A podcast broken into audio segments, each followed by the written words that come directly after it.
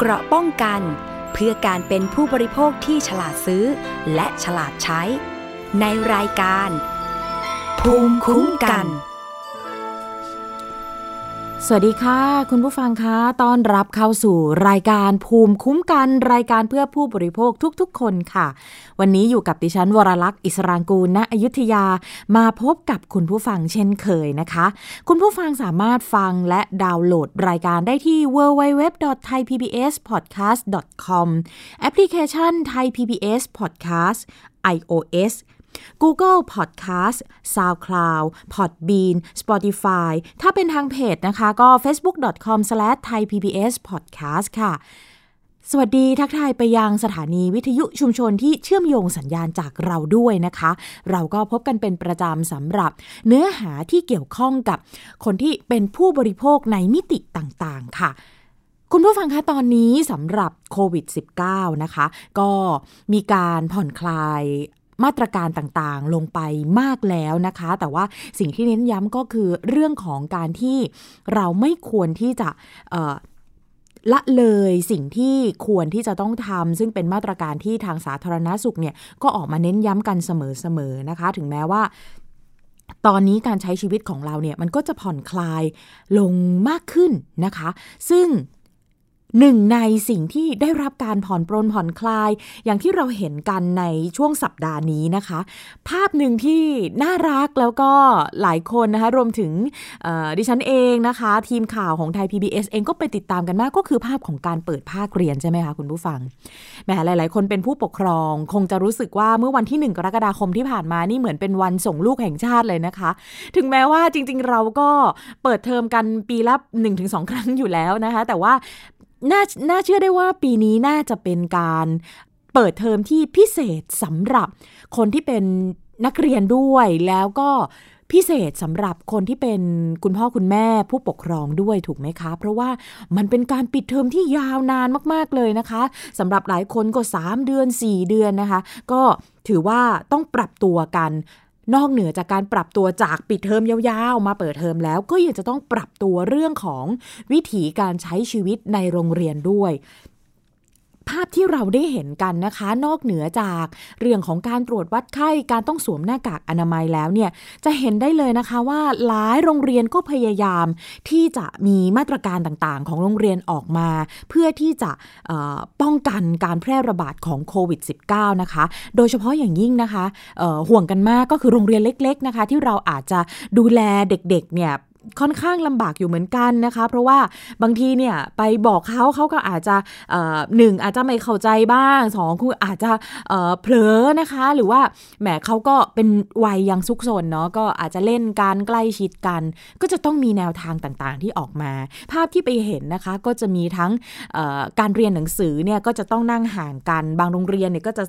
ทำเป็นแบบเหมือนเป็นแผงแบบว่ากั้นขึ้นมาเป็นเป็นเป็นคอกๆอย่างนั้นนะคะของตัว ของตัวเองเลยนะคะ ก็จะเป็นแบบเหมือนมีพลาสติกกั้นใช่ไหมคะเออโรงเรียนเล็ก ๆ หลายโรงเรียนค่ะ ถึงขั้นเป็นแบบกั้นพื้นที่นะคะ แล้วก็มีฉากกั้นพลาสติกเนี่ย ให้เล่นคนเดียวค่ะ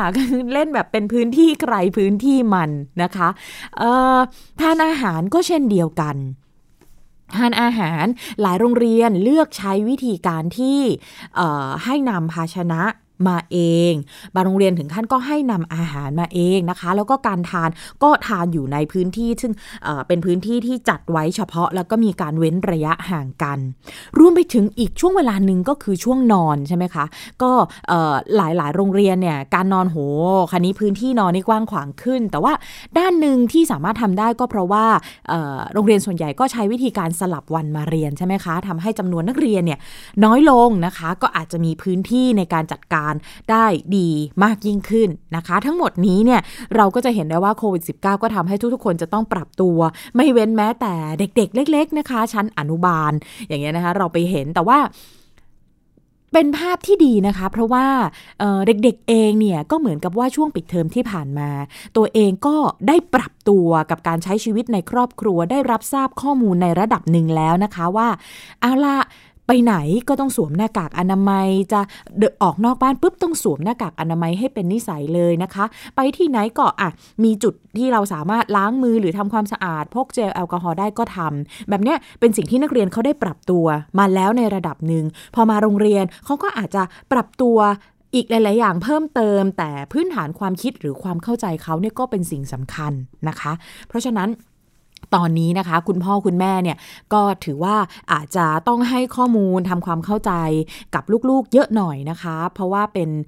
ช่วงเวลาที่เขาต้องไปโรงเรียนแล้วเนี่ยเขาก็ต้องไปเผชิญชีวิตอยู่นอกบ้านเราไม่สามารถที่จะดูแลเขาได้ตลอดเวลา เช่นเดียวกันก็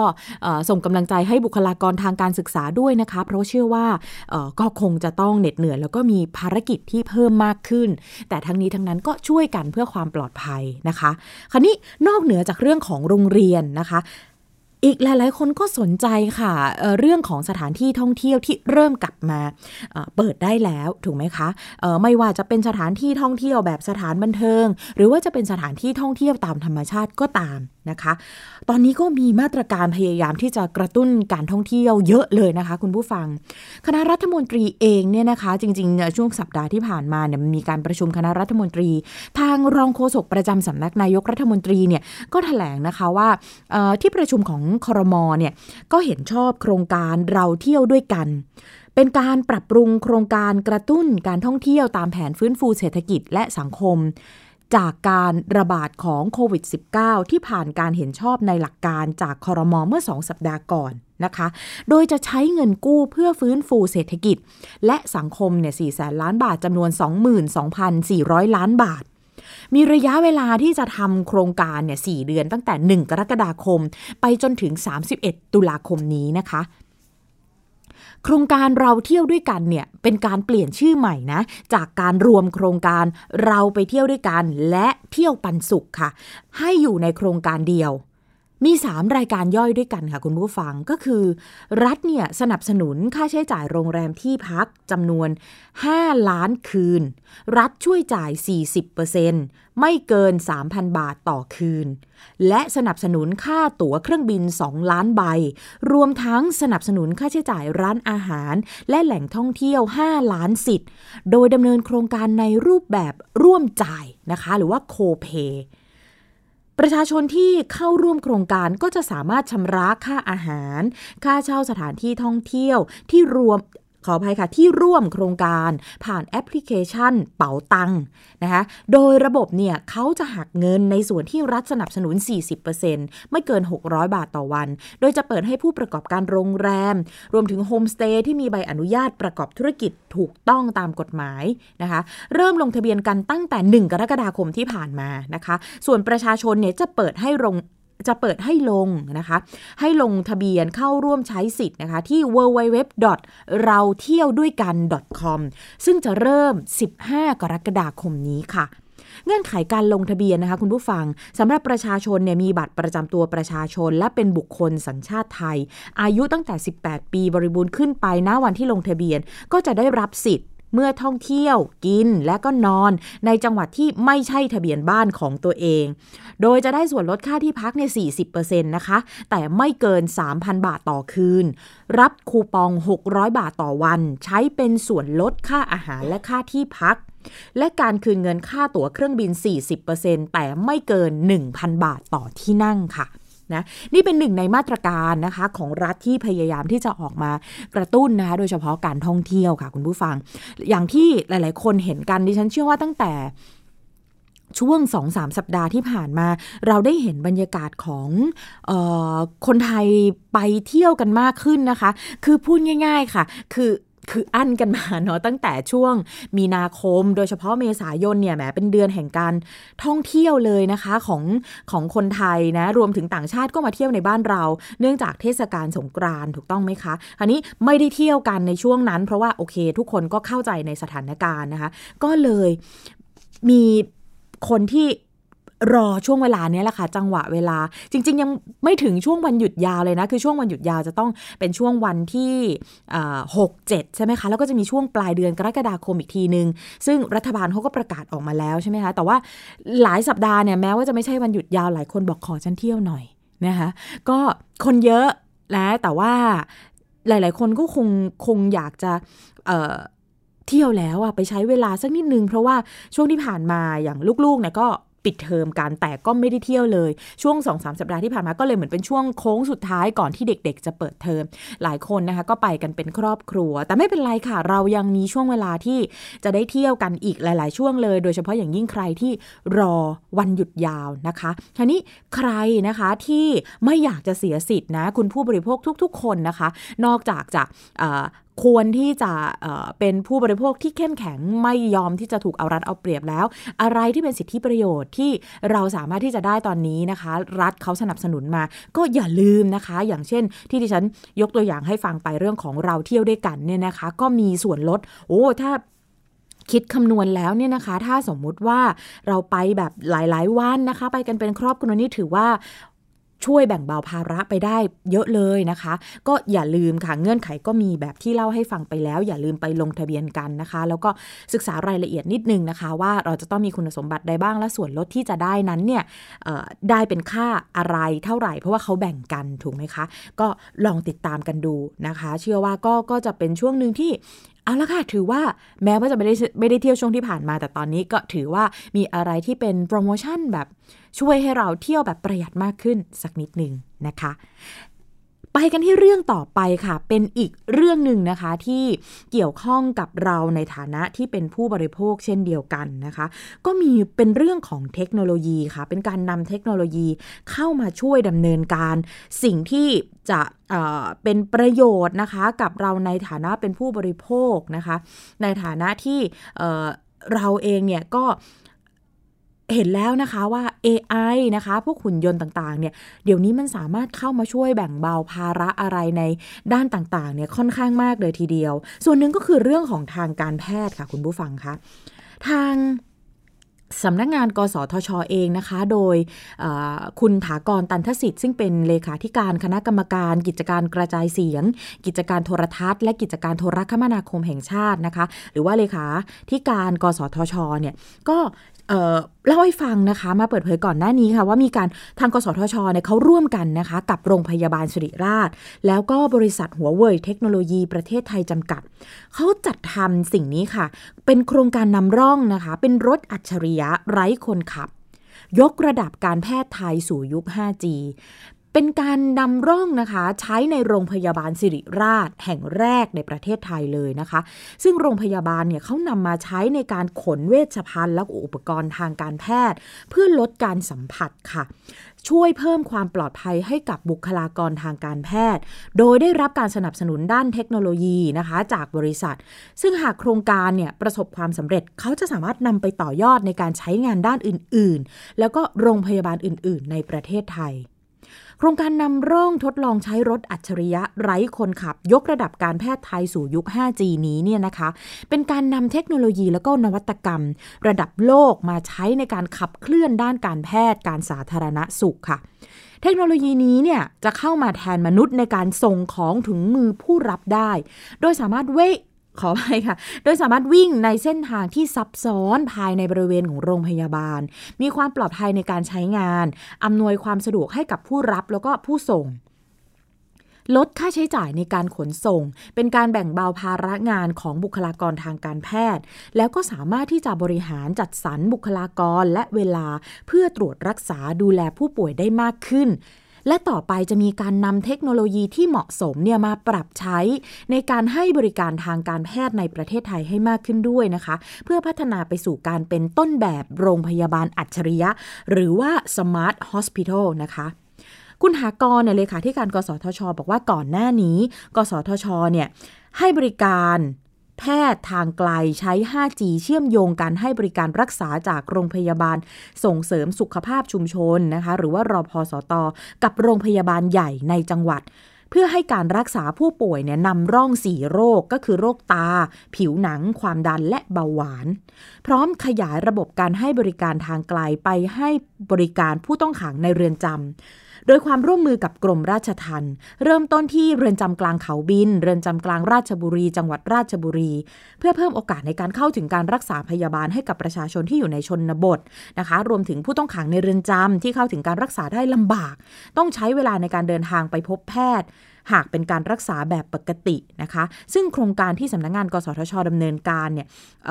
วันนี้วันหน้าเนี่ยนะคะ เป็นการต่อยอดแล้วก็ผลักดันใช้ประโยชน์จากเทคโนโลยี 5G ให้เกิดกับประเทศชาติ แล้วก็ประชาชนทุกคนเนี่ยก็จะมีส่วนได้รับประโยชน์ตรงนี้นะคะ คุณหาก่อนว่าประเทศไทยเนี่ยมีข้อได้เปรียบ เพราะว่าเราเนี่ยจัดให้มีการประมูล 5G สำเร็จ และเป็นผู้นำในการนำ 5G มาให้บริการเป็นลำดับต้นๆในอาเซียนสำนักงงาน กสทชเนี่ยเล็งเห็น ถึงข้อได้เปรียบนี้รวมถึงความสำคัญในการนำเทคโนโลยี 5G มาใช้ให้เกิดประโยชน์ ในทุกภาคส่วนให้ได้มากที่สุด เพื่อลดความเหลื่อมล้ำด้านต่างๆ ให้กับประชาชนในประเทศ เพื่อทำให้ประเทศไทยเนี่ยมีความพร้อมในการแข่งขันกับนานาประเทศ เพื่อความพร้อมในการเข้าสู่สังคมยุคใหม่ที่มีการนำเทคโนโลยีเข้ามาใช้ในชีวิตประจำวัน การทำงานแล้วก็กระบวนการผลิตต่างๆ มากขึ้นนะคะ ด้านของนายแพทย์ประสิทธิ์วัฒนาภาคณะบดีคณะแพทยศาสตร์ศิริราชพยาบาลมหาวิทยาลัยมหิดลนะคะ ก็บอกค่ะว่าจากสถานการณ์โควิด -19 เนี่ยทำให้ทุกฝ่ายเนี่ยต้องคำนึงถึงความปลอดภัยของผู้ป่วย แพทย์พยาบาลแล้วก็บุคลากรทางการแพทย์ นะคะ เกี่ยวกับเรื่องการใช้ทรัพยากรที่มีอยู่เนี่ยให้สมเหตุสมผล แล้วก็มีระบบบริหารจัดการที่เหมาะสมนะคะ ซึ่งสิริราชเนี่ยให้ความสำคัญกับการนำเทคโนโลยีมาส่งเสริม ให้เกิดการนำนวัตกรรมดิจิทัลมาประยุกต์ใช้ เพื่อเพิ่มประสิทธิภาพการบริหารจัดการ และนำมาพัฒนางานทางการแพทย์ได้อย่างเป็นองค์รวมนะคะรถอัจฉริ รถอัจฉริยะไร้คนขับโดยเทคโนโลยี 5G จากโครงการนำร่องในครั้งนี้เนี่ยจะนำมาใช้เพิ่มประสิทธิภาพในระบบโลจิสติกกลางของโรงพยาบาล โดยช่วงเริ่มต้นเนี่ยค่ะ จะใช้ในการขนส่งยา เพื่อลดภาระของเจ้าหน้าที่ในงานด้านขนส่ง ซึ่งลดความเสี่ยงในการติดเชื้อ แล้วก็เป็นการนำเทคโนโลยีมาใช้ยกระดับบริการทางการแพทย์ไทยได้ในระยะยาวนะคะ ทางด้านของ บริษัทเอกชนที่เข้ามาร่วมกันในครั้งนี้นะคะ เขาก็บอกว่าในฐานะที่บริษัท ทำเกี่ยวกับเรื่องของเทคโนโลยีเนี่ยนะคะ ก็รู้สึกเป็นเกียรติแล้วก็ยินดีนะ ที่ได้มีส่วนช่วยเหลือบุคลากรทางการแพทย์ของไทยอย่างต่อเนื่อง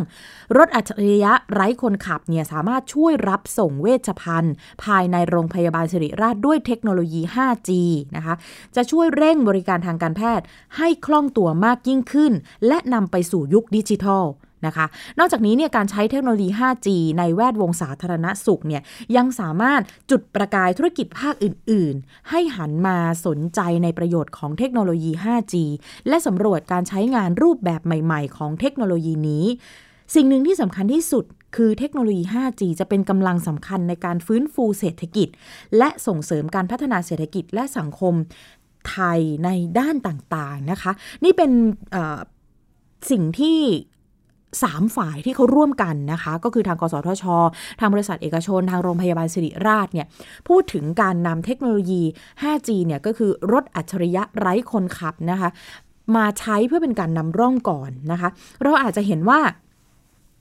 ก็คือมาทำหน้าที่ในการขนส่งยา แต่ว่าอย่างที่บอกนี่คือสิ่งที่มานำร่องค่ะคุณผู้ฟังคะ ถ้าสมมุติว่าทำแล้วปุ๊บเนี่ยนะคะ นอกจากจะแบ่งเบาภาระไปได้อย่างที่เล่าให้ฟังมาแล้ว มันจะเริ่มเห็นค่ะว่า เอ๊พอทำแบบนี้ได้ปุ๊บ มันน่าจะต่อยอดหรือว่าน่าจะพัฒนาไปช่วยในงานด้านอื่น ๆ ได้ยังไง อย่างที่ทุกๆ คนทราบนะคะ โรงพยาบาล โดยเฉพาะโรงพยาบาลของรัฐขนาดใหญ่โรงเรียนแพทย์เนี่ยมีคนเข้าไปใช้บริการจำนวนมาก เจ้าหน้าที่เองบุคลากรเองเนี่ยก็อยากที่จะให้บริการประชาชนให้ได้อย่างรวดเร็วทั่วถึงนะคะ เพราะว่าเรื่องของสุขภาพแน่นอน มันก็เป็นสิ่งที่ไม่ใช่ว่าจะรอได้ใช่ไหมคะคุณผู้ฟัง เพราะฉะนั้นเนี่ยอะไรก็ตามนะคะที่ ได้ใช้เทคโนโลยีเข้ามาช่วยทำให้การทำงานมันคล่องตัวมันปลอดภัยมันรวดเร็วมากยิ่งขึ้นเนี่ยนะคะเขาก็พยายามอยากจะพัฒนานะตอนนี้เนี่ยเเราในฐานะผู้บริโภคเนี่ยไปใช้บริการในโรงพยาบาล โดยเฉพาะโรงพยาบาลของรัฐ เราคงจะเห็นแล้วนะคะว่ามันมีการนำเทคโนโลยีต่างๆ มาใช้อย่างที่ฉันเองเนี่ยไปใช้บริการเช่นเดียวกันพาคนในครอบครัวไปหาหมอ เดี๋ยวนี้หลายๆ จุดเนี่ยเขาก็ลด นะคะไม่ได้ใช้เจ้าหน้าที่แล้ว ก็ใช้คิออสบ้างอะไรบ้างนะคะกดในเรื่องของคิวนะคะ ทุกอย่างก็จะเป็นไปตามโฟล์ที่กำหนดหลายหลายจุดก็เลยลดจำนวนเจ้าหน้าที่ แล้วก็นำเจ้าหน้าที่เนี่ยไปใช้งานในด้านอื่น ๆ ที่มีความจำเป็นต้องใช้คนในการทำงานมากกว่า ส่วนตรงไหนที่เราให้เทคโนโลยีมันเข้ามาช่วยได้ มันจะ แบ่งเบาไปได้มากนะคะ นอกเหนือจากเรื่องของการลดภาระเรื่องคนแล้วเนี่ยนะคะ เราจะเห็นได้ว่ามันมีการจัดเก็บข้อมูลนะคะ มีความเที่ยงตรงนะคะแล้วก็ทำให้เราสามารถที่จะย้อนกลับมาดูหรือว่าตรวจสอบข้อมูลต่างๆ เหล่านี้ได้เลยนะคะ ทุกอย่างมันจะคล้ายๆเป็นเป็นระบบอัตโนมัติที่จะเข้าไปสู่ระบบการเก็บเป็นฐานข้อมูลอะไรต่างๆ ได้ทุกอย่างมันจะเชื่อมโยงนะคะ เพราะฉะนั้นตรงนี้เนี่ยก็ เราเองในฐานะผู้บริโภคสิ่งหนึ่งที่เราจะต้องปรับตัวก็คือพอไปเนี่ยอาจจะต้องดูสอดส่องดูสักนิดนึงนะคะ อย่างที่ฉันไปใช้บริการในโรงพยาบาลแล้วเวลานำเทคโนโลยีต่างๆ เข้ามาใช้เนี่ยส่วนหนึ่งก็คงจะต้องยอมรับนะคะว่าเเราเนี่ยอาจจะเจอคนที่ ไม่ยังใช้ไม่เป็นนะคะ อย่างเวลาที่ฉันไปใช้อุปกรณ์ที่เป็นตู้ให้กดเป็นเครื่องมือแบบเป็นดิจิทัลอะไรต่างๆ เข้ามา ก็อาจจะมีผู้หลักผู้ใหญ่หลายท่านนะคะ หรือว่าผู้สูงอายุที่อาจจะยังใช้ระบบนี้เนี่ยไม่ค่อยชำนาญหรืออาจจะยังไม่เข้าใจนะคะ ใครที่ไปพบเห็นเนี่ยก็ช่วยให้คำแนะนำหรือว่าบอกท่านสักนิดนึงแต่ว่าที่ฉันชอบนะ เวลาไป กดตู้ต่างๆเนี่ยนะคะ หรือว่าเวลาไปใช้บริการสิ่งที่ที่ที่มันเป็นอุปกรณ์ทางด้านแบบออนไลน์อะไรต่างๆเนี่ยนะคะ มันส่วนใหญ่เนี่ยถ้าเกิดเขาอยู่ในโรงพยาบาล หรือว่าสถานที่ที่มีคนมาใช้งานเยอะ ๆ แล้วเป็นกลุ่มคนที่หลากหลาย เขามักจะทำตัวหนังสือให้ใหญ่สังเกตไหมคะ ซึ่งตรงนี้ตอบโจทย์มาก ๆ เลยนะ ดิฉันเห็นแล้วค่ะว่ามีผู้สูงอายุบางคนเนี่ยไปใช้แล้วก็ ไม่มีปัญหาเรื่องมองไม่เห็นนะคะ แต่อาจจะแบบเอ้ยยังไม่เข้าใจว่าเอ้ยมันต้องกดตรงไหนยังไงนะคะอ่าเราก็อาจจะให้คำแนะนำท่านสักนิดหนึ่งนะคะ เนี่ยแหละค่ะ เป็นสิ่งที่ต้องปรับตัวกัน แต่เชื่อว่าตรงนี้เนี่ยแบ่งเบาภาระแพทย์แต่คนที่ได้รับประโยชน์แน่นอนมันส่งผลแน่นอนนะคะ จะเห็นผลหลังจากนี้ก็คือ เรื่องของเราในฐานะผู้บริโภค ซึ่งเป็นคนไปใช้บริการในโรงพยาบาล ก็เลยนำมาอัปเดตให้ฟังกันนะคะ ว่าตอนนี้เป็นอีกหนึ่งเทคโนโลยีที่เข้ามาช่วยนะคะเอาละค่ะพักกันสักครู่หนึ่งก่อนเดี๋ยวช่วงหน้า ชวนมาติดตามประเด็นนี้ค่ะ ใครเคยได้ยินไหมคะ ยาทรามาดอลค่ะ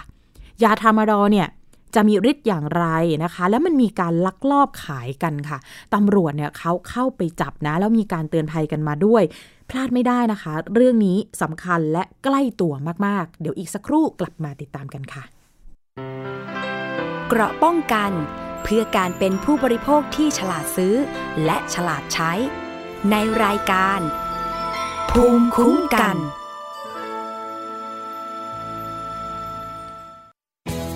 ไทย PBS ดิจิทัล Radio Infotainment for All สถานีวิทยุดิจิทัล จากไทย PBS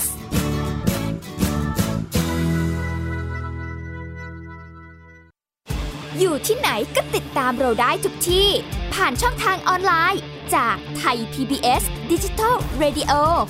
ทั้ง Facebook Twitter Instagram และ YouTube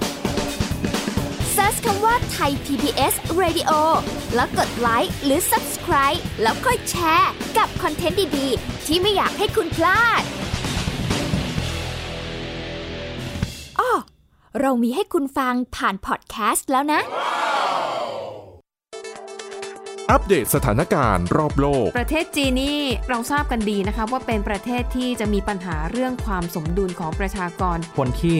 ได้รับความสนใจจากวิกฤตในครั้งนี้ก็คือนายกรัฐมนตรีนิวซีแลนด์ เรื่องราวสีสันจากต่างแดน ก็มีช่อง YouTube เป็นของตัวเองใช้ชื่อว่าครัวคุณยาย โรงพยาบาลเพื่อดูแลช้างเหล่านี้ที่เมืองมัทุราค่ะที่รัฐอุตรประเทศ จะมีภารกิจก็คือส่งนักบินอวกาศผู้หญิงล้วนๆออกไปทำภารกิจหน้าต่างโลก โดยทีมข่าวต่างประเทศไทย PBS ทุกวันจันทร์ถึงศุกร์ 12 นาฬิกา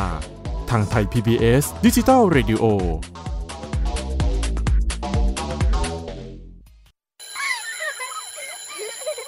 โรงเรียนเลิกแล้ว กลับบ้านพร้อมกับรายการ Kids Hours โดยวัญญาชยโย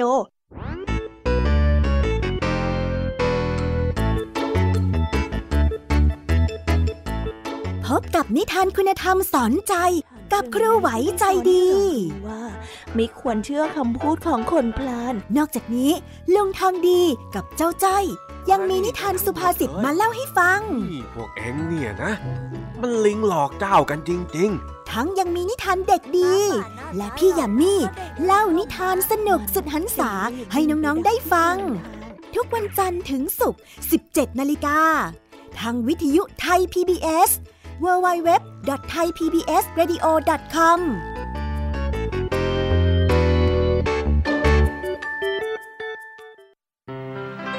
เกราะป้องกัน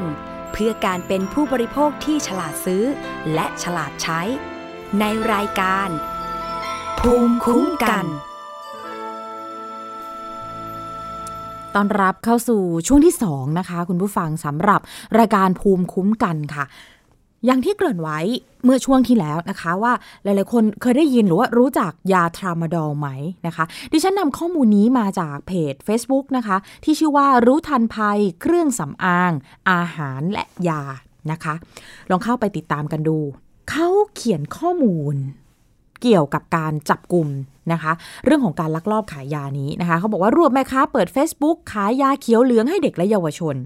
เขาบอกว่าตามที่มีการเสนอข่าววัยรุ่นเนี่ยมั่วสุมเสพยาทรามาดอลเป็นอันตรายถึงชีวิต และตรวจสอบพบการโฆษณาขายยาทรามาดอลทางสื่อสังคมออนไลน์ อย่างผิดกฎหมายเนี่ยทางด้านของพลตำรวจตรีนัทศักดิ์ชาวนาใสยเป็นผู้บังคับการ ปราบปรามการกระทำความผิดเกี่ยวกับการคุ้มครองผู้บริโภค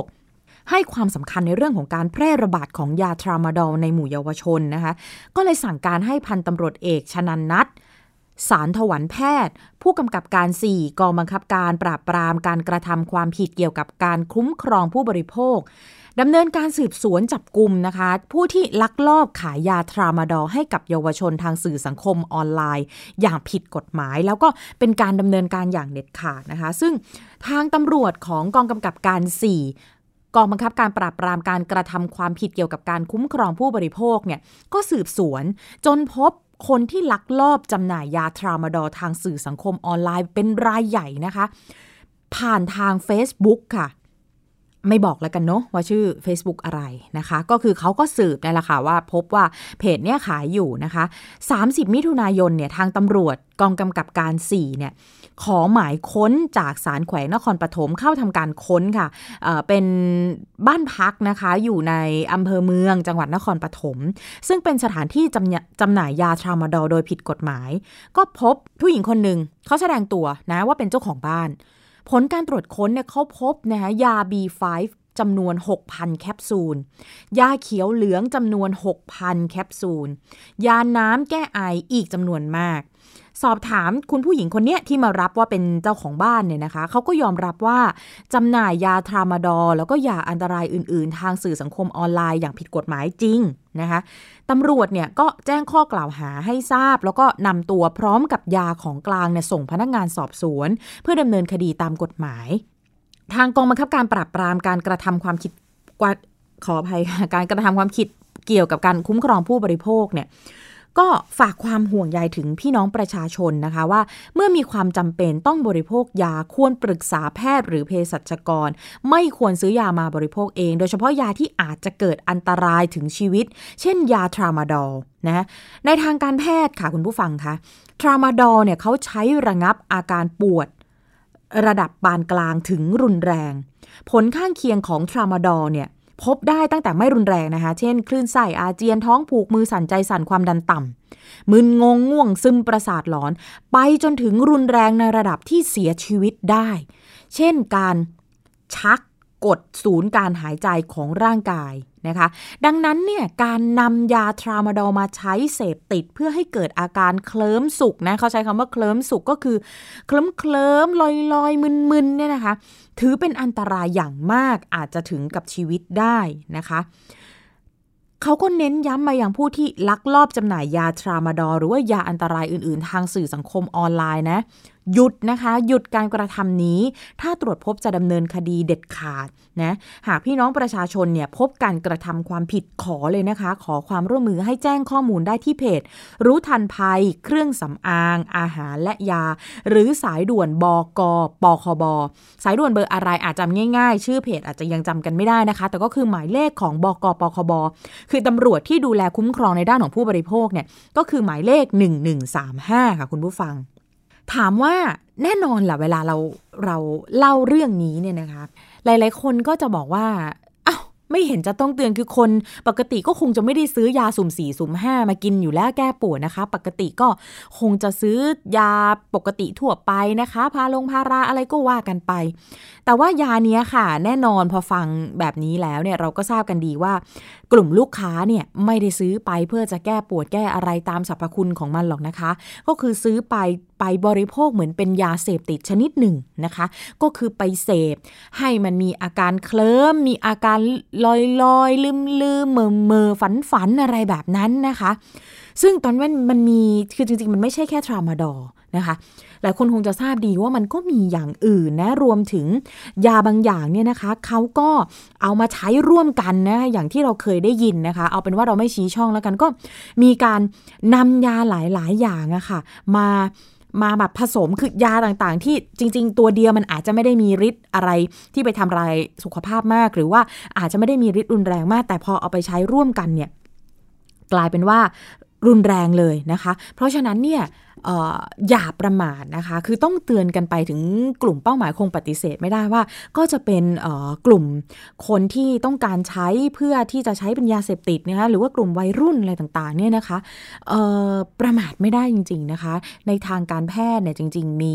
อัตราหรือว่ามีสถิติที่พบคนที่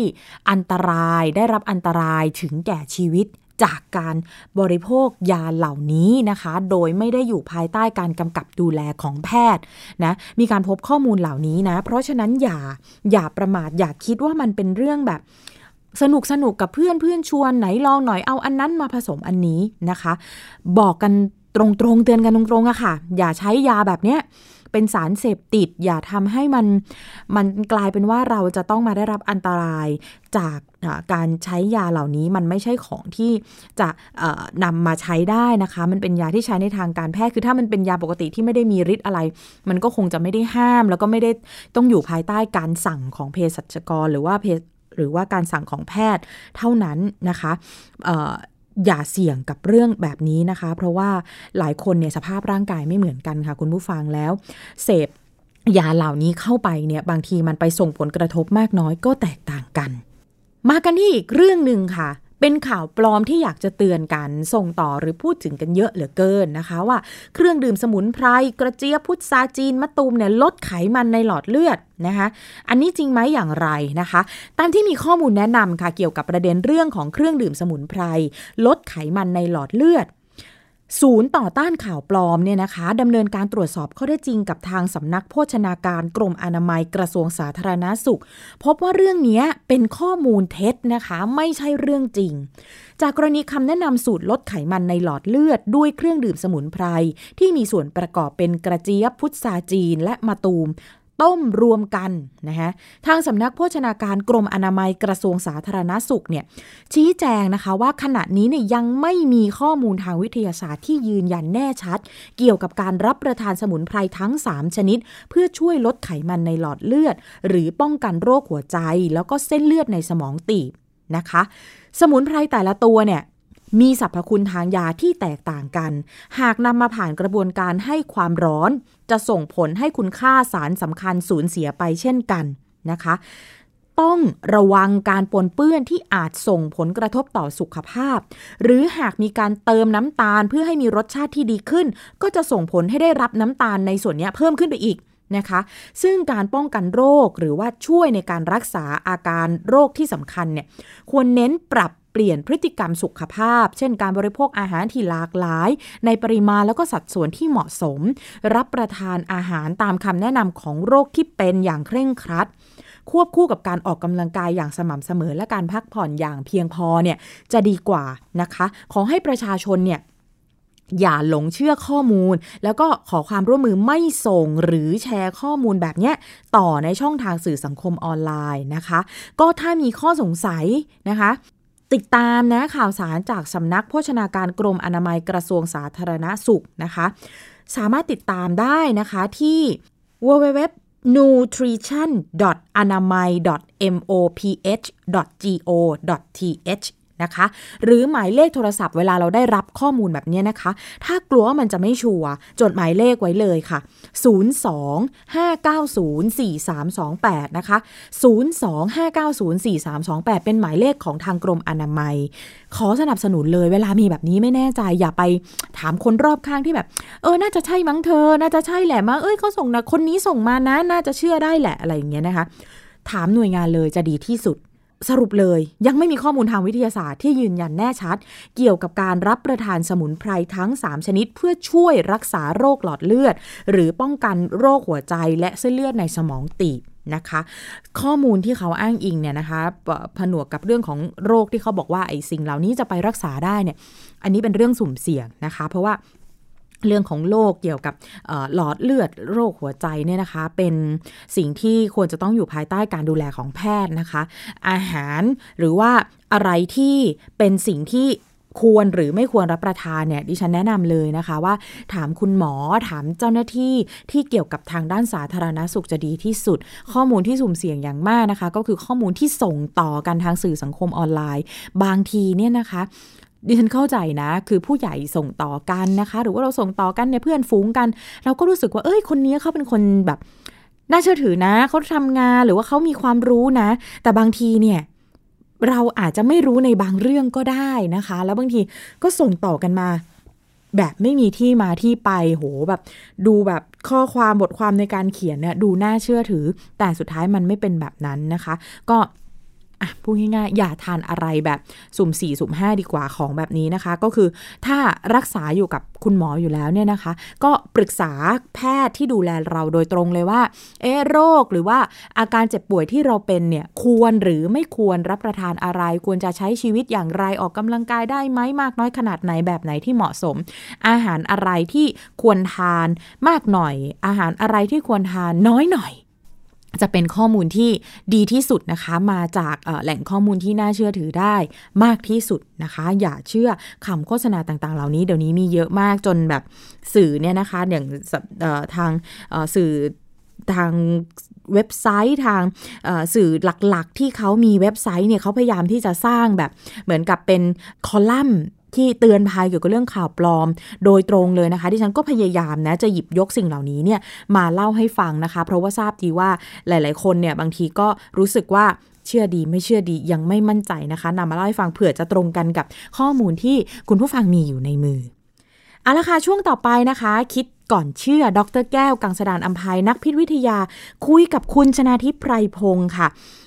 วันนี้เนี่ยคุยกันเรื่องน้ำมันกันชงนะ ตอนที่ 5 ถ้าใช้แบบรู้เท่าไม่ถึงการ อาจจะยุ่งยากได้นะคะะไปฟังทั้งสองท่านในช่วงคิดก่อนเชื่อค่ะ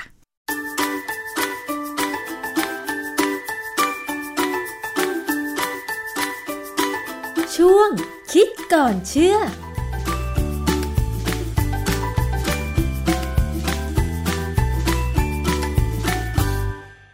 พบกันในช่วงคิดก่อนเชื่อกับดรแก้วกังสดานนภัยนักพิษวิทยากับดิฉันชนาทิพไพรพงศ์นะคะ ว่าด้วยเรื่องของน้ำมันจากกัญชงค่ะคุณผู้ฟัง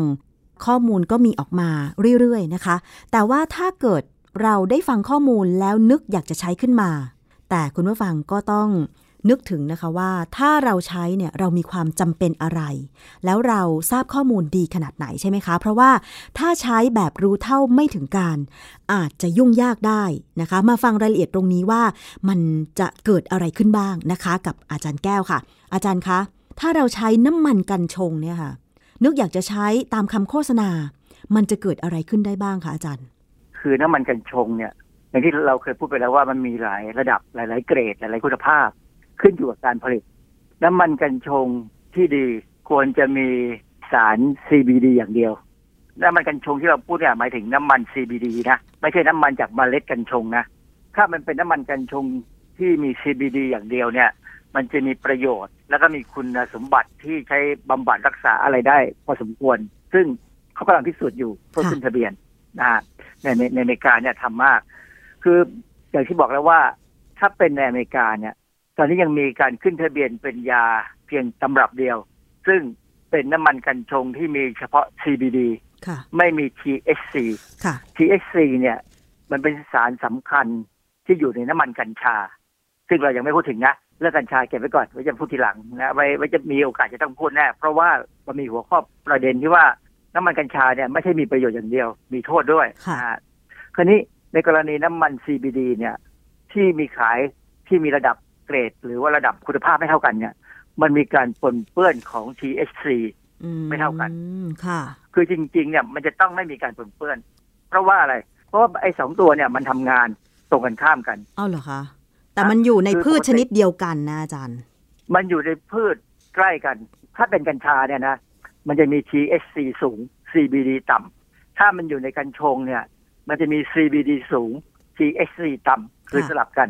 เวลามันอยู่ในกัญชาเนี่ยเขาบอกว่าเวลากัญชามันออกฤทธิ์ THC ออกฤทธิ์ในกัญชาเนี่ยนะ CBD เนี่ยจะเป็นตัวไปคอยช่วยต้านให้มันค่อยๆลดลงลดลงลดลงจนหาย เพราะไม่งั้นเนี่ย คนที่เสพกัญชาจะเมาค้างหายไปเลย คือจะไม่กลับมาอ๋อแต่ CBD เนี่ยเป็นตัวไปช่วยให้กลับมาได้ค่ะเพราะฉะนั้นเนี่ย เวลาขึ้นทะเบียนเป็นยาของอเมริกาเนี่ยนะเขาจะต้องวิเคราะห์ปริมาณ THC ว่าต้องไม่สูงหรือต้องไม่มี น้ำมันกัญชงต้องมีแต่สารคานาบิไดอัลหรือ CBD อย่างเดียวใช่ไหมคะค่ะใช่ครับ คืออย่างนี้เข้าไปในเว็บของ US FDA เนี่ยหรือออยอเมริกาเนี่ยนะเขาก็มีข้อมูลที่บอกว่าควรจะระวังอะไรเกี่ยวกับผลิตภัณฑ์ CBD ที่อาจจะก่อให้เกิดผลข้างเคียงนะฮะแน่ๆนะสารอะไรก็ตามที่เป็นสารที่ร่างกายไม่ได้เอาไปใช้เป็นสารอาหาร มันจะต้องมีมักจะมีอันตรายกับตับ ไม่ว่าคุณกินอะไรเข้าไปที่ไม่ใช่สารอาหารเนี่ยนะ มันจะต้องถูกเอาไปทำลายแน่ ๆ เลยที่ตับค่ะต้องทำลายทิ้ง กินยาเข้าไป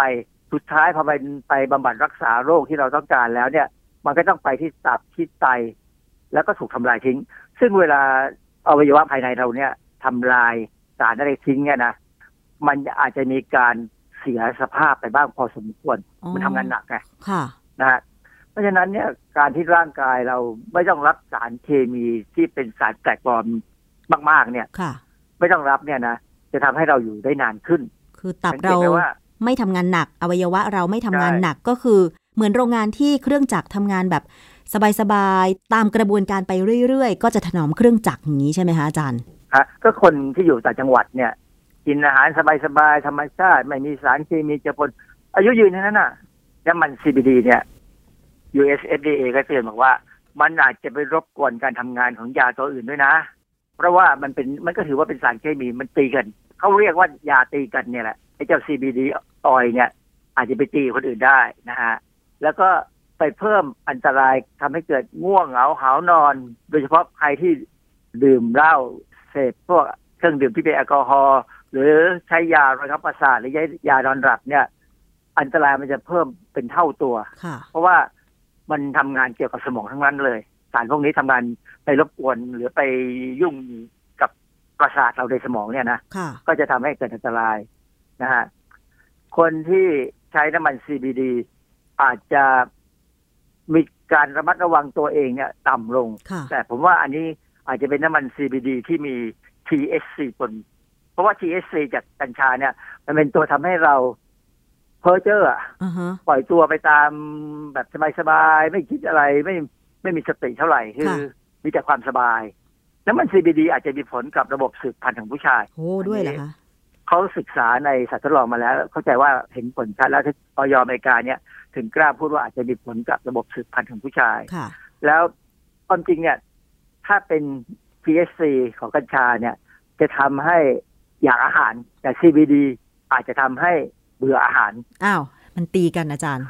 ก็ปกติก็ทำงานตรงข้ามกันไง ปกติเนี่ยความหวังของเราก็คือการน้ำมันกัญชา ถ้าเอามาใช้เนี่ย มันจะกระตุ้นความอยากอาหารของคนที่เป็นมะเร็งค่ะพอกินอาหารได้เขาก็จะ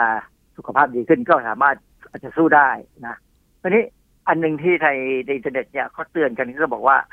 คนที่ใช้น้ำมัน CBD คุณภาพต่ำมีสิทธิ์ถูกตรวจและแจ้งว่าเสพกัญชาได้อ้าวทำไมล่ะคะเพราะว่าผลิตภัณฑ์กัญชงนั้นอาจจะมีการปนเปื้อนของ THC ประเด็นปัญหาอยู่ตรงนี้ เวลาเกิดอุบัติเหตุเนี่ย อย่างบ้านเราเนี่ยเราตรวจแอลกอฮอล์ใช่ไหมใช่ค่ะ แต่ถ้าขึ้นโรงขึ้นศาลซึ่งอาจจะต้องมีการจ่ายสินไหมเนี่ยนะ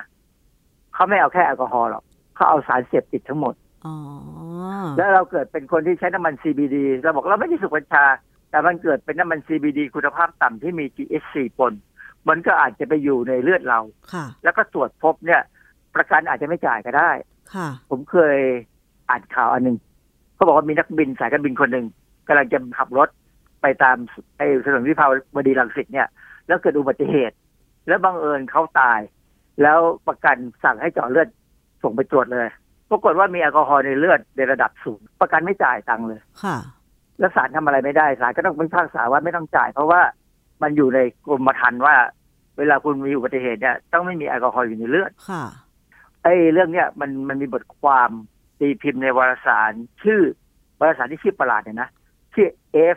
1000 Research ผมก็งงว่าทำไมชื่ออย่างนี้ แต่ว่าเป็นวารสารวิชาการนะค่ะก็มีบทความในปี 2020เนี่ยแหละ ชื่อ Are Side Effects of Cannabidiol CBD Products Caused by Tetrahydrocannabinol THC Contamination คือพูดง่ายๆเขากำลังบอกว่า ไอ้ผลข้างเคียงที่เกิดจากการใช้น้ำมัน CBD เนี่ย ในคนทั่วไปเนี่ย มันเกิดเพราะการปนเปื้อนของ THC ใช่ไหมงานวิจัยนี่เขาก็ทำการวิจัยโดยเขาบอกว่าเขาอยากดูอย่างนี้ เขาก็เลยเอาสาร CBD เนี่ยน้ำมัน CBD เนี่ย เอาไปผสมกับน้ำย่อยในกระเพาะอาหารของคนค่ะ แล้วทิ้งเอาไว้ในอุณหภูมิที่ 37 องศา ซึ่งเป็นอุณหภูมิที่เหมือนกับว่าเรากำลังย่อยอาหาร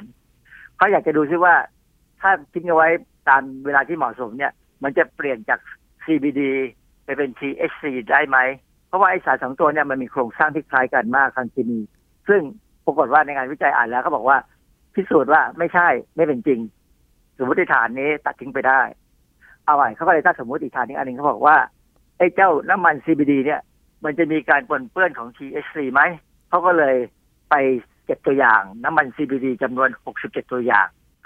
งานวิจัยนี้เป็นของนักวิจัยชาวเยอรมันนะเขา เก็บตัวอย่างมา67ตัวอย่าง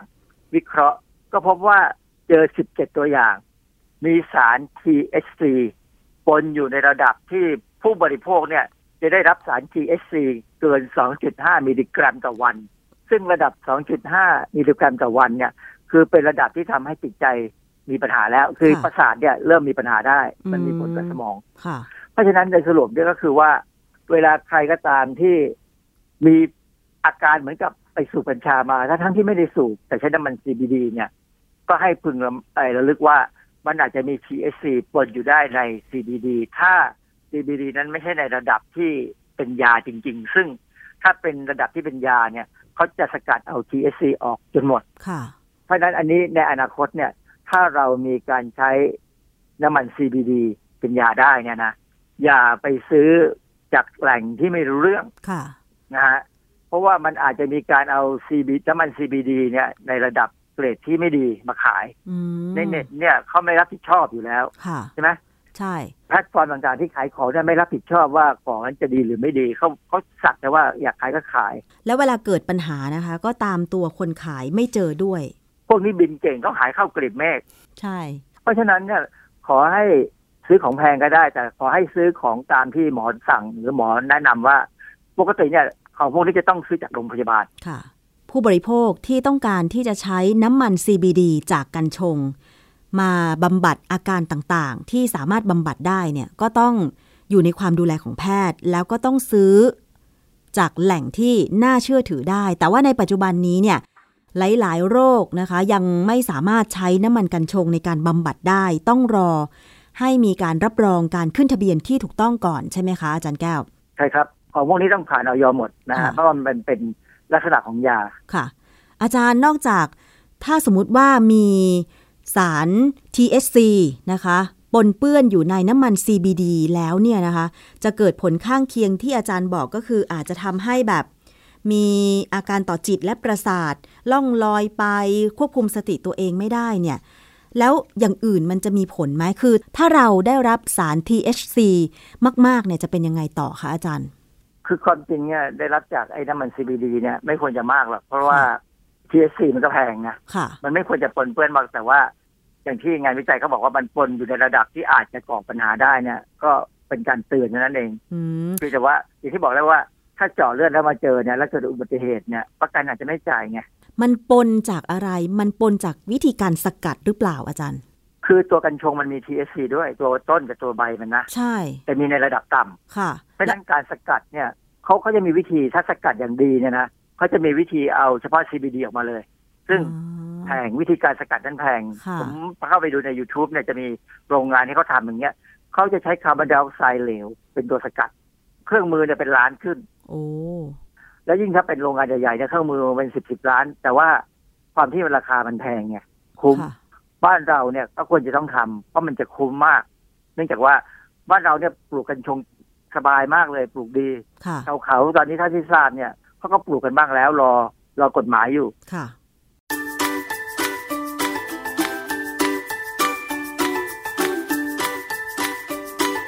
ช่วงคิดก่อนเชื่อ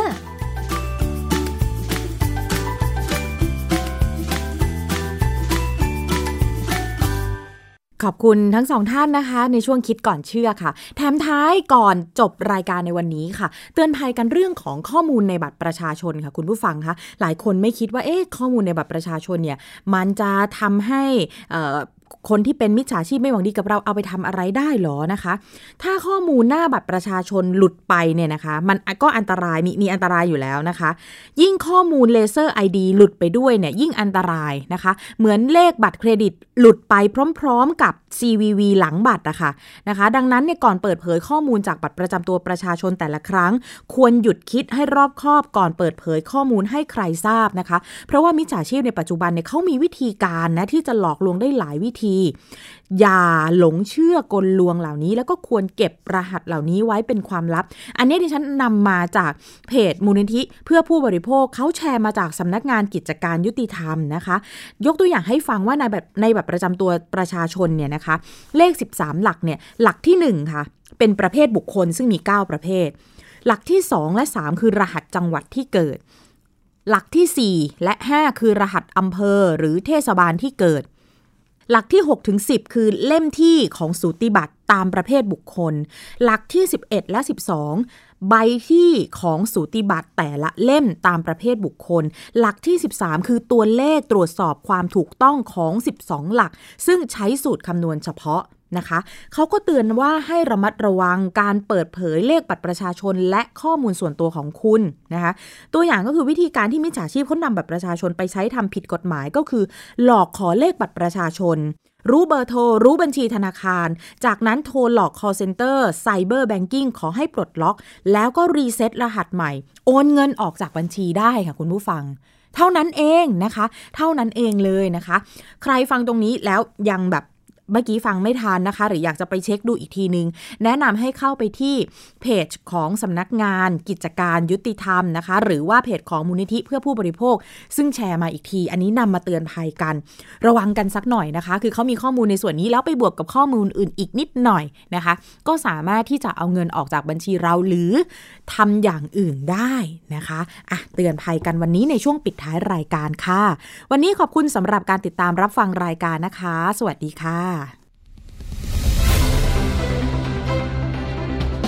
ติดตามรายการได้ที่ www.thaipbspodcast.com แอปพลิเคชัน Thai PBS Podcast หรือฟังผ่านแอปพลิเคชัน Podcast ของ iOS Google Podcast Android Podbean SoundCloud และ Spotify ติดตามความเคลื่อนไหวของรายการและแสดงความคิดเห็น โดยกดถูกใจที่ facebook.com/thaipbspodcast